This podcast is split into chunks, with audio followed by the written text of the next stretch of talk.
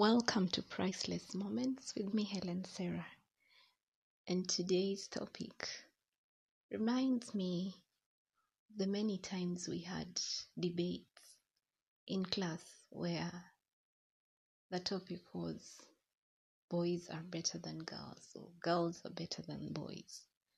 Um, although that is not what we are going to talk about today, um, we will be looking at trying to figure out why is it that the boy child has been left behind or rather why is it that the girl child seems to be progressing much farther or much faster with the trending times than the boy child is? And so we'll try to look at a few of the things that i think are quite uh, important um, a few of the things that I discovered as I went deeper to search and find out some answers. Why is it there is a big comparison between these two species?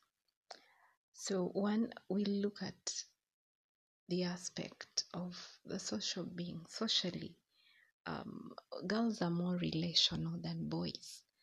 Um, a girl will get into a place, generally go to a strange place, and generally just fit in, um, generally uh, try to catch up with what is going on. In the African setup, a girl will usually get into a strange place and walk directly into kitchen or into uh, the living area and do what it is that she has to do whereas the boy child um, may not necessarily do that.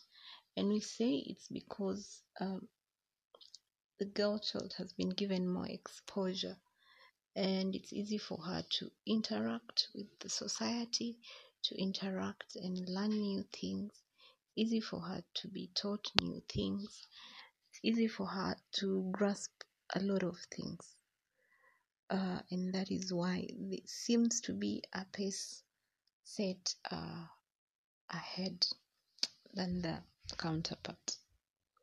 Next, we'll look at the emotional muscle. Uh, emotionally, um, girl child has more muscle than the boy.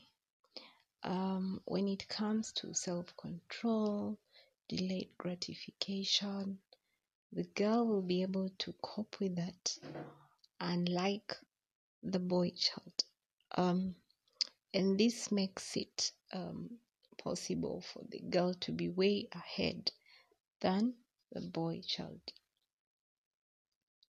Uh, another thing we can look at is um, how is it um, that they are able to get in touch with themselves? Or how is the individual girl or the individual boy able to get into themselves and discover what it is that uh, they need to figure out uh, whether it's good or bad but that is about themselves. So boys are hard on themselves most of the time.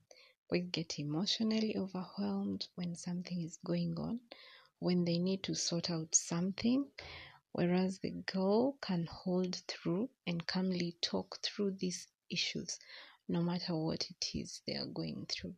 Most of the times, boys lack coping skills, they lack vocabulary uh, expressions on how to deal with their emotional self.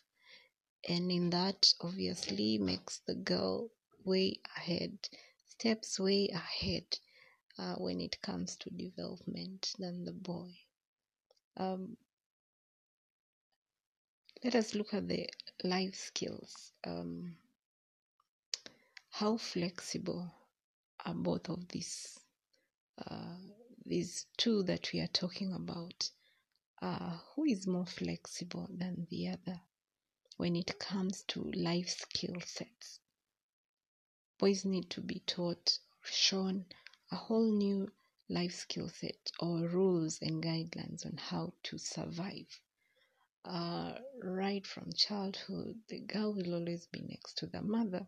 She'll be taught how to cook, how to wash, how to deal with a lot of things that will help her in and around life, unlike the boy.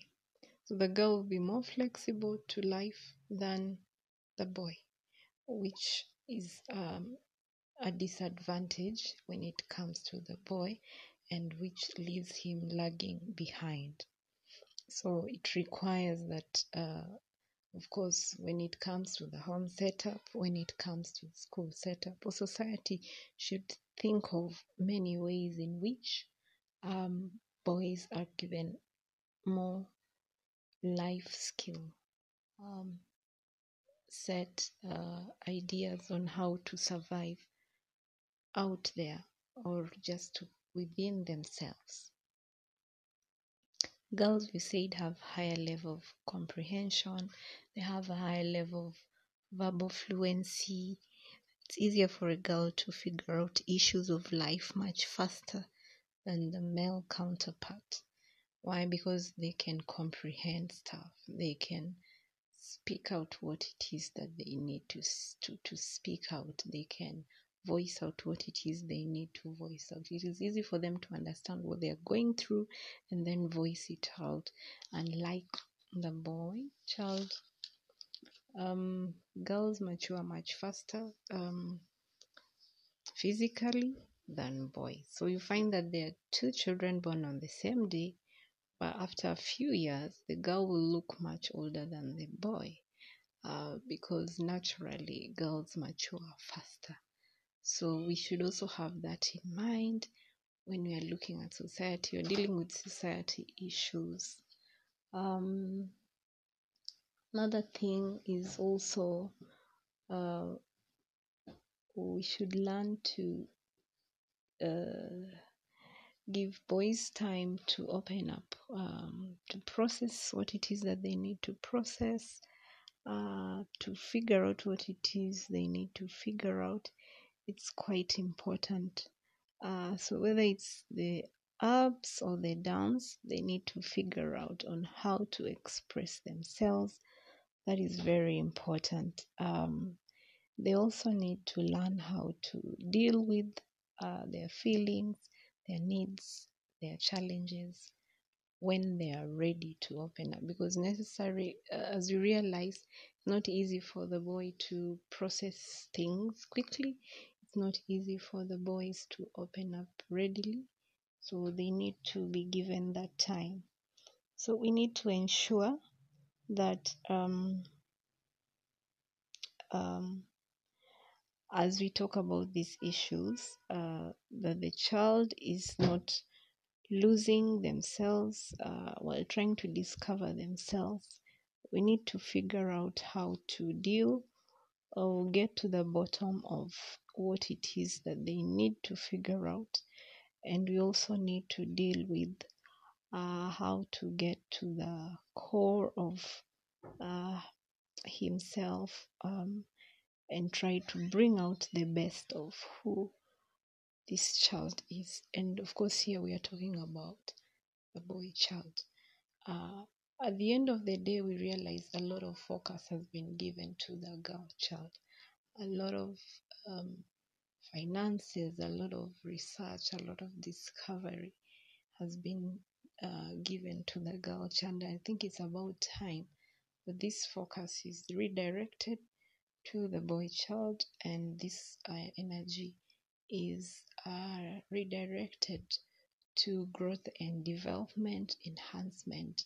Because as i normally love to say uh, at the end of the road, when these two meet, they should be able to counteract with each other in a healthy manner, in a way that is um, eye opening rather than putting them uh, at a disadvantage with each other.